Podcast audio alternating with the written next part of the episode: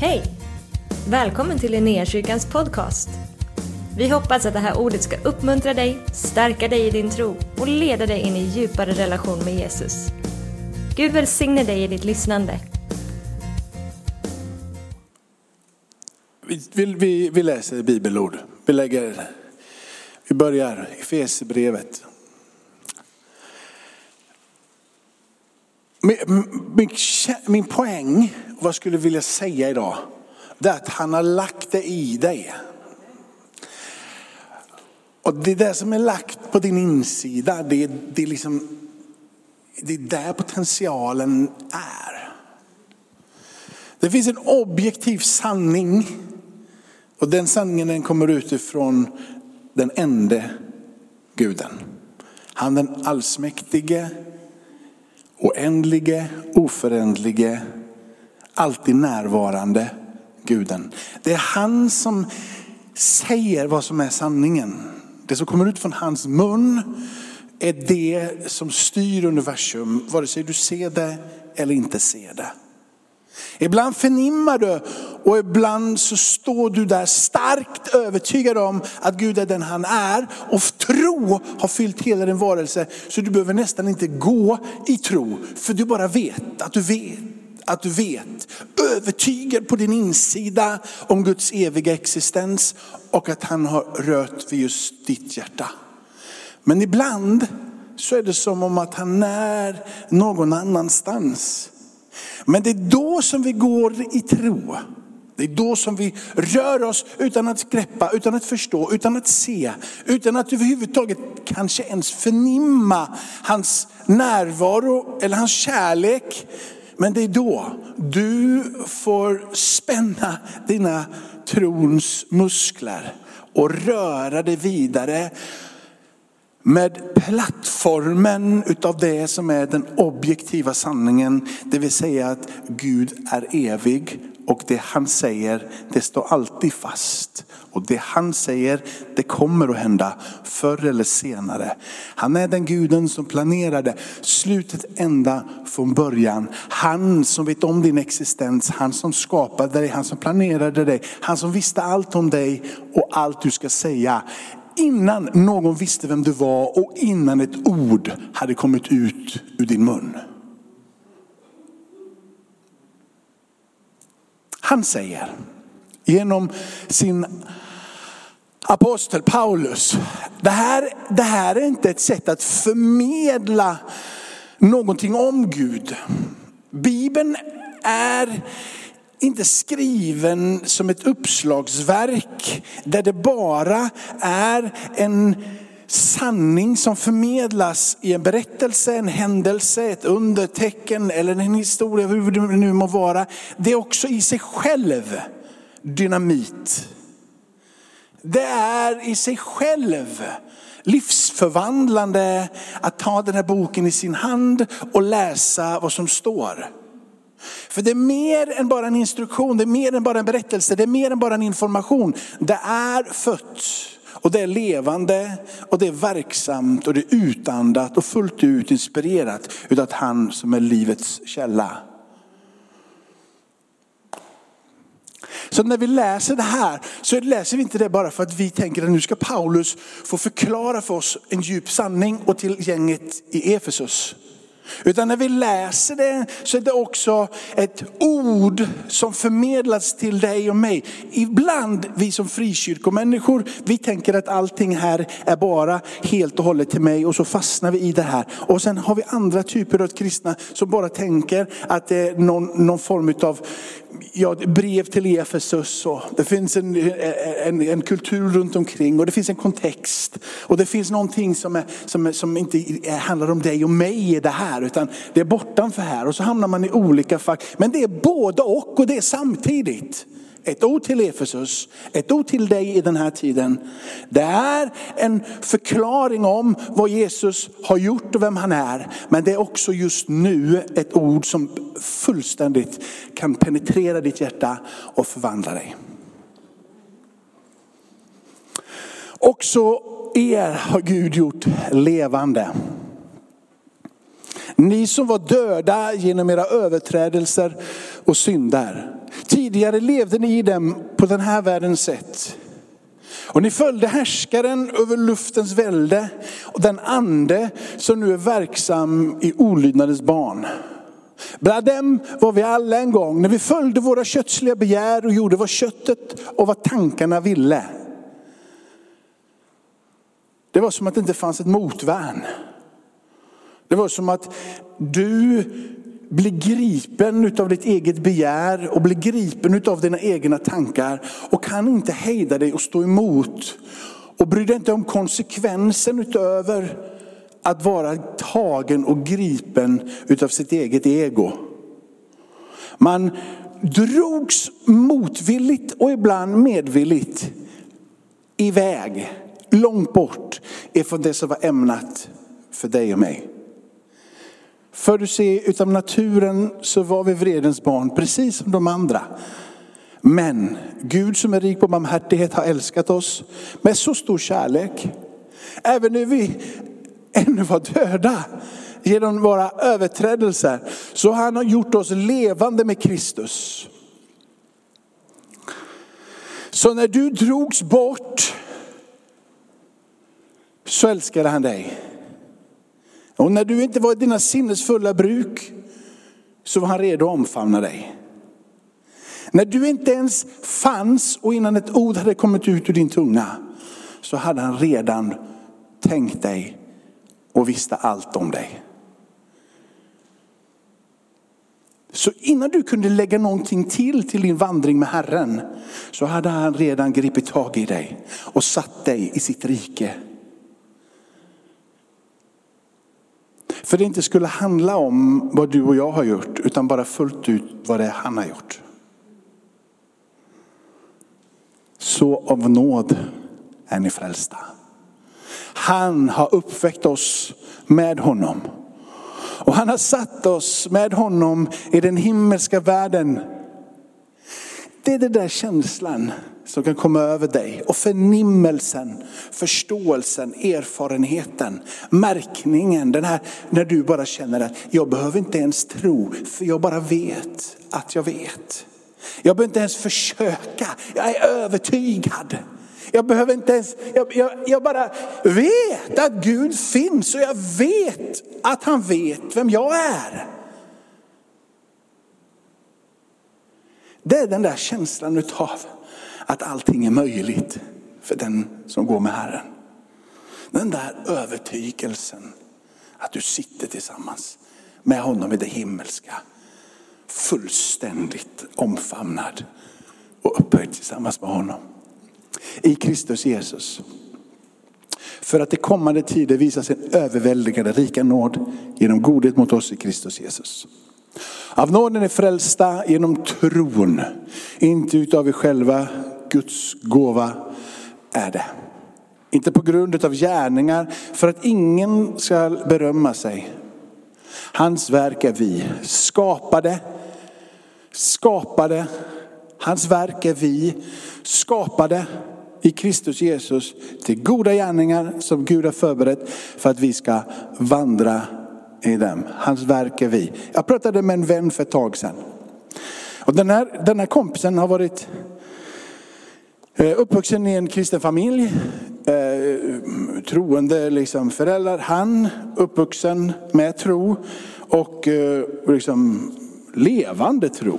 En sån där, en sån där när vi pratar så, så känns det att den här killen, han, det, det, det brinner i ögonen. Varmt troende. Eh, han berättade att när han för något tag sedan här eh, han fick en helt ny eh, möte med Gud. Han har alltid trott att Gud är kärlek. Det är han uppvuxen med. Att Gud älskar. Att Gud är kärlek, att vi kan känna hans kärlek, att vi kan uppleva hans kärlek. Men han hade inte förstått än att man kan få känna att Gud älskar mig. Att Gud älskar dig Patrik.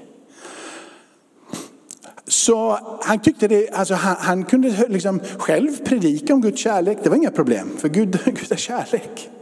Han kunde tala om Guds kärlek. Men han kunde aldrig säga jag vet Sissi, att Gud älskar dig. För han hade inte det vittnesbördet på sin insida. För han hade aldrig fått uppleva det och aldrig fått känna det. Och det slog mig som första tanke. Att man kan vara så grundad i den objektiva sanningen om att Gud är kärlek och så fullständigt liksom i insikt och leva i uppenbarelse om Guds kärlek och hans, att han är kärlek. Men ännu inte har fått smaka att han älskar mig. Att han älskar dig. Och att den här brodern vågade vara så ärlig. Så han säger, han har levt ett helt liv här nästan, 50-årsåldern ish. Liksom, och har inte greppat det här än. Men för ett och ett halvt år sedan så var han på en möte. Och på det mötet så kunde han gå ut härifrån och bara säga, jag vet att Gud älskar mig. Gud älskar mig. Han kunde gå därifrån och komma till sitt arbete och prata med Pelle, Anders, Håkan, Eva och Siv eller vad de nu än heter. Och bara säga Siv, Jesus älskar dig. Håkan, Jesus älskar dig. För att han hade vittnesbördet på sin insida. Han hade smakat det. Och han kände att den där smaken äger jag och jag kan ge den smaken vidare. Det blir inte plastigt då va? Det blir inte att du rabblar en, en universell sanning i och för sig. Men helt plötsligt är det ett vittnesbörd inbakat i det som är sant. När Jesus frälste dig så skapade han nytt liv på din insida. Det kom in någonting nytt. Det kom in en skapelse på dig och på din insida som Bibeln uttrycker att du är en ny skapelse i Kristus. Du är fortfarande lika, lika liksom spegelbilden har inte hänt någonting med. Och din, din själ, liksom alla dina känslor, dina erfarenheter bakåt blir inte bara bortsuddade utan du har med dig ett och annat i bagaget som har påverkat din själ. Och du har med dig liksom ont i nacken och du har, du liksom, det är inte det. Men du blir en ny skapelse. Bibeln är ganska tydlig med det. Vi ska läsa ett stycke sen från andra Korintierbrevet, men i vers 17 så står det, alltså om någon är i Kristus så är han en ny skapelse. Och så står det att det gamla är förbi, det nya har kommit. Helt plötsligt så vill Bibeln att du ska fånga att det är någonting nytt som har hänt på din insida. Gud vill att du ska förstå att det är någonting nytt som har hänt. Och det är därför jag berättar berättelsen om min kompis.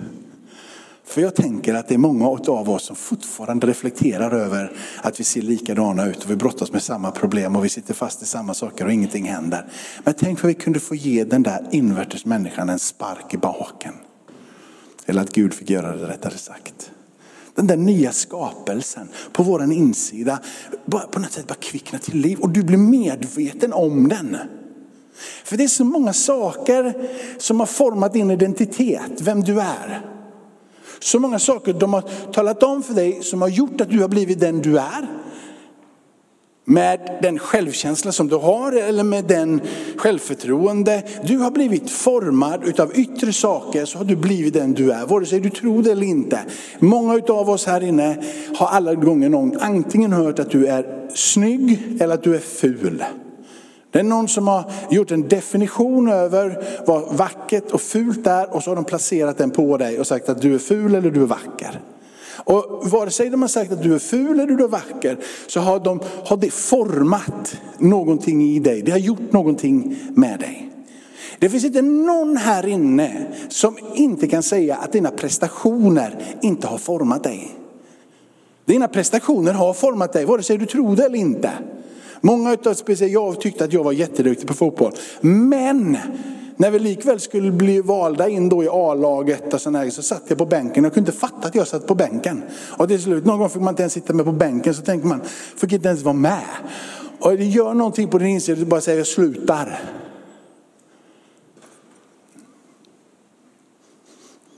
Antingen har du gjort många saker och du har lyckats väl och du känner en självkänsla över att jag är ganska duktig. Eller så har du gjort väldigt många misslyckanden och känner att jag duger inte till något. En annan sak som har format dig och som vi gillar att på något sätt lägga över dig och din identitet, det är det sociala status. Var du kommer ifrån.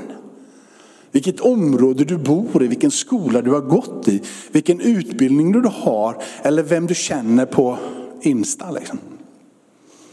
Din sociala status har gjort väldigt mycket. Så antingen känner du dig ganska bara, ah, amen, fine. Eller så känner du, ah, det har inte gjort så mycket med mig. Liksom. Eller det har gjort jättemycket med mig. Eller hur? Sen på det så är det nog så illa att vi alla lever med problemet utav förkastelse och misslyckanden. Vare sig du tycker att du är vacker eller ful, vare sig du har bra status eller inte och vare sig du tycker att du är en som presterar på en hög nivå. Så har du misslyckanden och erfarenheter runt omkring dig som säger att du är en skitstövel.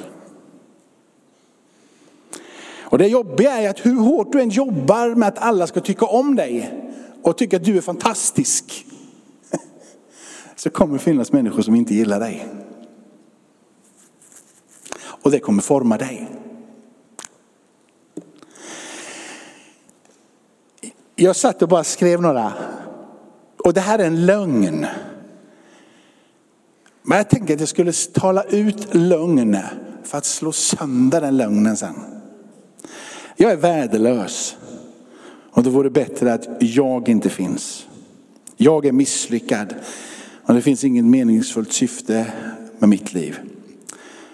Jakob, jag kommer aldrig att kunna göra någonting betydelsefullt. Jakob, det finns ingen som älskar dig och det finns ingen som bryr sig om dig på riktigt. Min situation, Jakobs situation, den är hopplös. Och det finns ingen utväg för mig. Det kanske är någon här som, som, som känner sig träffad. Liksom. Du kunde likväl sagt ditt, för det här är det som du talar om för dig själv.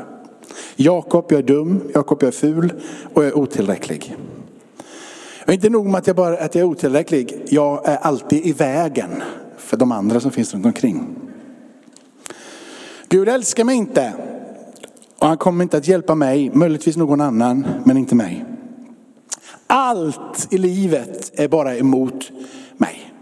Jakob. Jakobs framtid, den är hopplös. Och det finns ingen som kan hjälpa Jakob.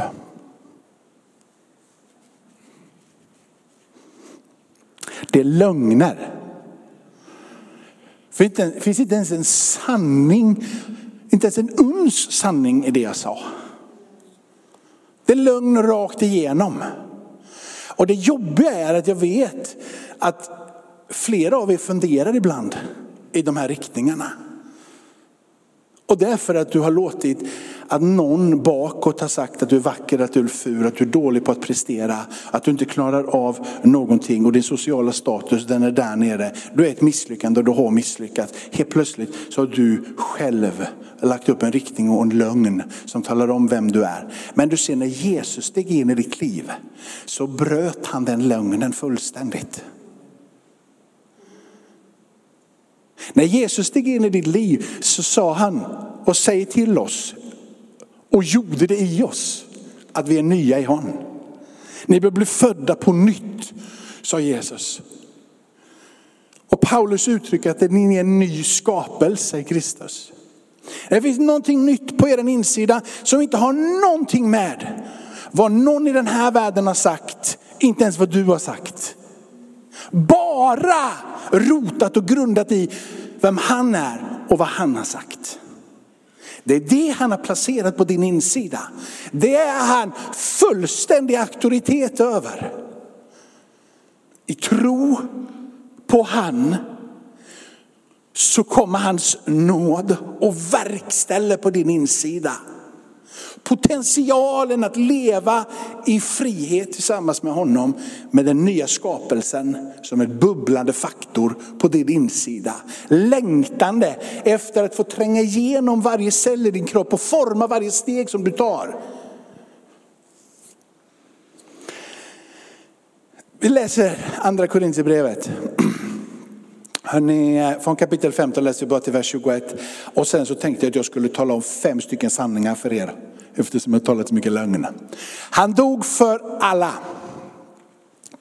För att det som lever inte längre ska leva för sig själva, utan för honom som har dött och uppstått för dem. Därför så känner vi inte längre någon på ett ytligt sätt, även om vi har känt Kristus på ett ytligt sätt, känner vi honom inte så längre. Om någon är i Kristus så är han alltså en ny skapelse. Det gamla är förbi. Något nytt har kommit. Och allt kommer ifrån Gud som har försonat oss med sig själv genom Kristus och gett oss försoningens tjänst. Gud var i Kristus och försonade världen med sig själv. Han tillräknade inte människorna deras överträdelse och han har anförtrott åt oss försoningens ord. Vi är alltså sändebud för Kristus. Och Gud, och Gud vädjar genom oss. Vi ber på Kristi uppdrag, låt försona er med Gud. Han som inte visste av synd, honom gjorde Gud till synd i vårt ställe för att vi i honom skulle bli rättfärdiga inför Gud. I den här texten från Paulus så talar om att du står rättfärdig inför Gud. I den texten läste avslutningsvis i det här, i det här stycket och i, i Fesierbrevet så står det att skapade för goda gärningar i Kristus. Samma sak. Hörrni, du är värdefull, får vara en av de första sanningarna. Vi säger två minuter på varje, på varje sanning. Du vet du är värdefull. Vet du varför du är värdefull? För du har ett okränkbart värde. Och varför har du ett okränkbart värde? Varför är du okränkbar? Det är för att du är skapad till Guds avbild. När du börjar tro att du kommer ifrån Gud. Och du börjar tro att du är skapad av honom. Vare sig du känner att den här skapelseberättelsen den är lite konstig. Det är sju dagar hit och det är upp och ner och det ser alltid upp och undrar hur allting är. Men om du lämnar det och bara släpper bort ditt huvud och istället låter dig få bli förnimmad utav hans närvaro i ditt liv. Där han får tala om för dig och viska på din insida. Så här, du är skapad av mig, du är designad av mig, du tillhör mig. Du kommer ifrån mig, du kommer inte från någonting annat, du kommer ifrån mig. Du tillhör inte någon apa, du tillhör inte Darwin och du tillhör inte någonting annat än mig. Det är mig du kommer ifrån. Du kanske inte kan förklara det fullt ut, men du tror det. Någonstans på din insida så bara säger det finns någon. Det finns någon, det finns någon. Det är min far, det är min Gud, det finns någon, han har gjort det. Jag hejar inte skapelseberättelsen, men jag kommer ifrån han. Det räcker. 100 procent, fullt ut. Det räcker. För då så känner du och så säger du att det som han har gjort på dig och på din insida är av honom. Det är skapelsen till hans avbild. Du och jag, man och kvinna, Håkan, Anders och Jakob. Och vårat värde är okränkbart för vi är märkta och vi tillhör honom. Ingenting som kommer ifrån den här världen kan stjäla det som kommer ifrån evighet och ska gå till evighet. Att du är lik med Gud hör inte till den här världen. Det hör till en annan värld, en evighet som sträcker sig bakåt och framåt, en oändlighet. Du är skapad till en eviges avbild, märkt av honom. Ingenting i den här världen kan tala om för mig, nej du, du har inget värde Jakob. Jag har ett värde för jag tillhör inte den här världen. Jag kommer inte härifrån, jag ska inte stanna här, jag är på väg någon annanstans. Men värderar du den här världen högt och tycker att den här världen är så fantastisk och tycker att pengar, status, rikedom, snygghet, fulhet, vad liksom det nu än må vara, det är viktigt så kommer du att bli kränkt. Och du kommer känna dig värdelös. För ditt perspektiv och dina värderingar och så som saker kommer emot dig är bundet till den här världen.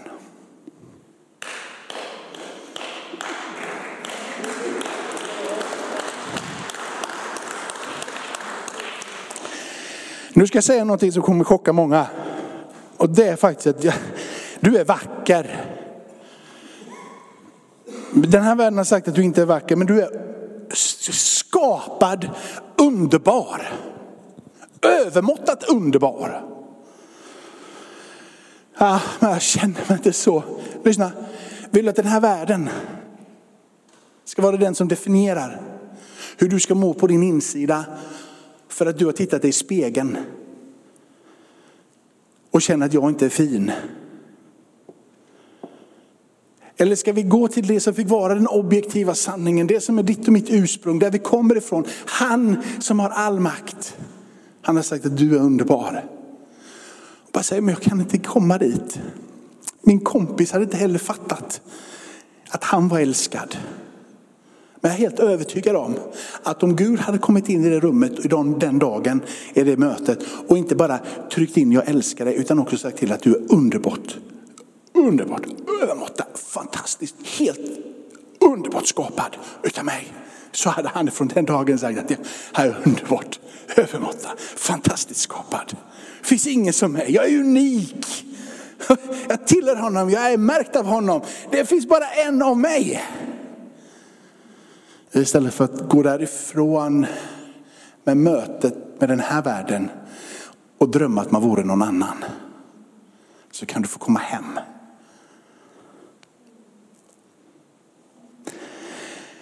Det står till och med hur du än känner dig idag att du är accepterad. Och du är accepterad med ett enda villkor.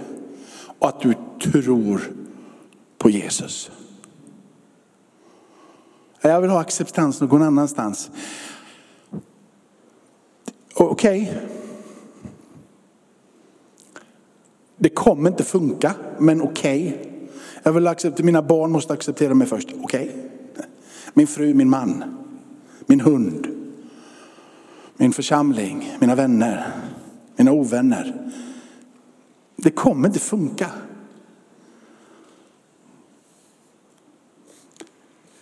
Du kan inte få den där acceptansen, förståelsen om tillhörighet. Någon annanstans än hos Gud. För om du har den någon annanstans än hos Gud och det blåser så finns det ingen som kan hålla upp dig. Det kommer funka ett tag att få acceptans från dina barn eller din hund. Men du ser hunden dör. Helt plötsligt så dog din acceptans. Jag har i alla fall en i världen som älskar mig och det är min hund. Och när hunden dör så dör din acceptans. Eller? Jag, har min, min, jag accepterar den här världen utifrån att jag har ett arbete. Jag är Håkan på Volvo. Volvo kommer aldrig gå under. Och jag kommer alltid ha kvar mitt jobb. Och jag kommer alltid känna acceptans. Ledsen syster eller broder. Det är bara en tidsfråga innan Volvo inte existerar längre. Och kanske en ännu snarare tid inte du inte har något jobb. Och om du har byggt din acceptans på det så kommer du stå naken, rädd och förvirrad. Du vet, det behöver inte ens ibland vara en storm för att du ska tappa hela fotfästet.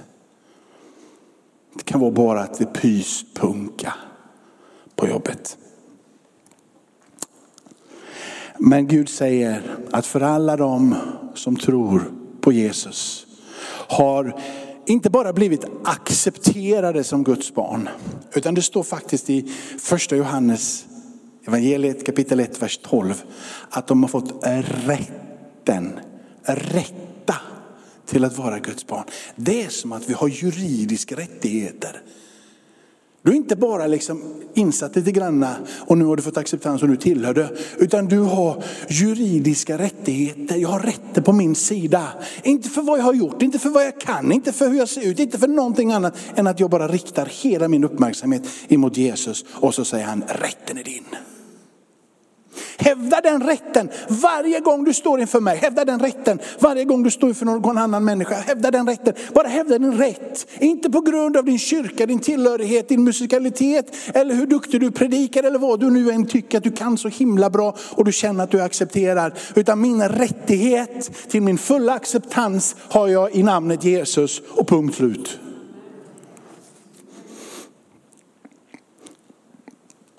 Det står så här, gripande som nummer fyra i den sanning som jag vill tala om, för du har skapelsen på din insida.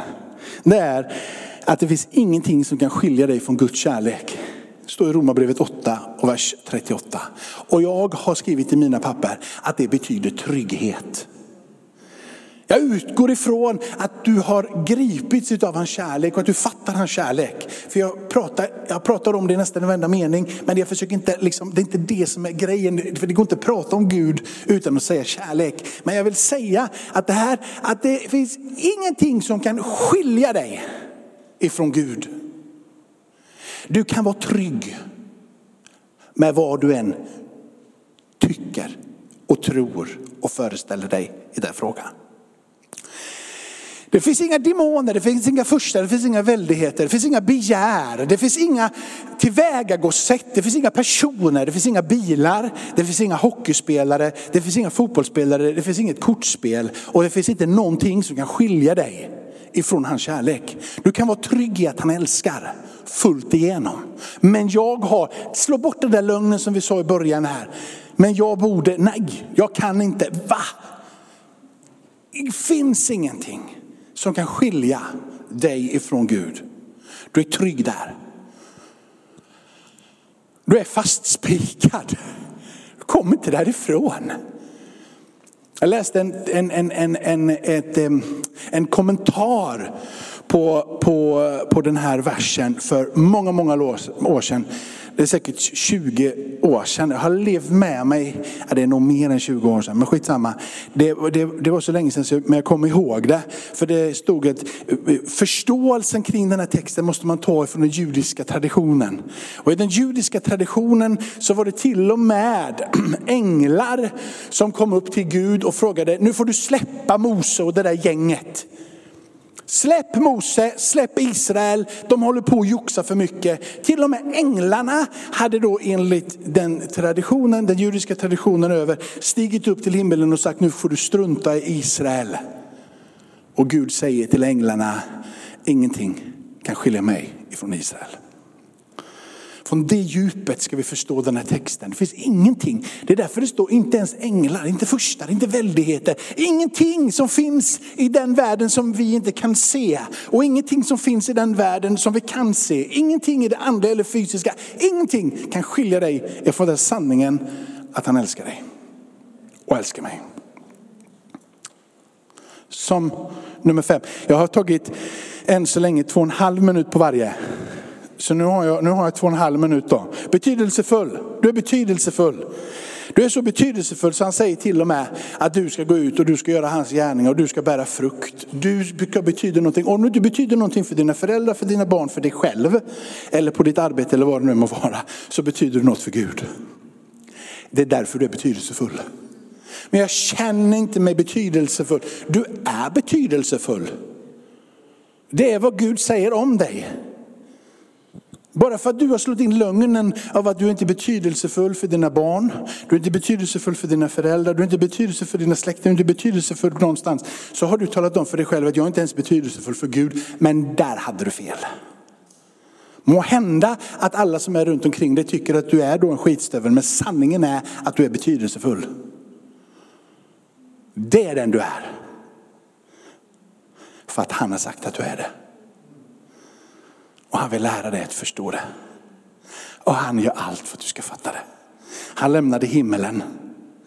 Han antog en tjänares gestalt, han blev människa så som dig och mig. Han vandrade omkring här och gjorde allt för att du ska fatta att du är betydelsefull. Allting han gjorde, hela sin vandring, sin död, sin uppståndelse, allting han gjorde av lidande och löften om återkomst i härlighet. Han idag, förebedjare för dig, sitter på Faderns högra sida, manar gott för dig, ber för dig, ropar till Fadern för han har inte slutat att vilja dig och mig förstå att vi är betydelsefulla.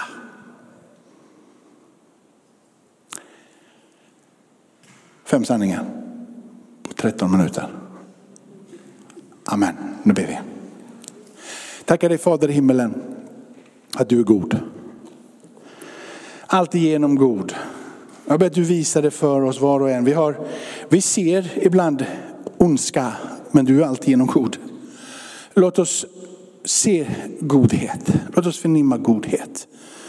Mitt där i konflikter i världen, mellan till exempel Ryssland, Ukraina och konflikter överallt så känner vi bara det ondska, det hat, det våld, det död. Men mitt där så är du god. Låt din godhet få tränga igenom. Låt din godhet få tränga igenom i det här rummet idag.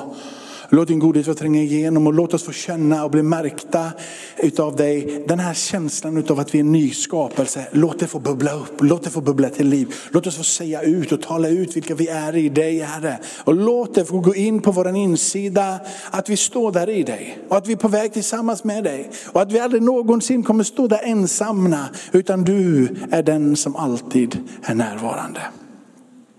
Så jag ber, välsigna avslutningen på det här mötet. Den som för första gången kommer säga sitt ja till dig, tack för att du frälser idag. Bara om du är här och så räcker det att du bara säger Jesus kom in i mitt liv. Jesus jag tror att du dog, att du uppstod och ditt blod tar bort all synd och därför så vill jag nu inte bara att jag, att jag får dö med dig utan jag vill också leva för dig. Man säger bara tro på dig Jesus va? så kommer du bli frälst. Jag tror inte att, alltså, om du, Gud knackar på din, på, din, på, din, på din dörr så kommer du att säga ditt ja idag. Om du är här och bara känner jag måste, börja, jag måste in i det här.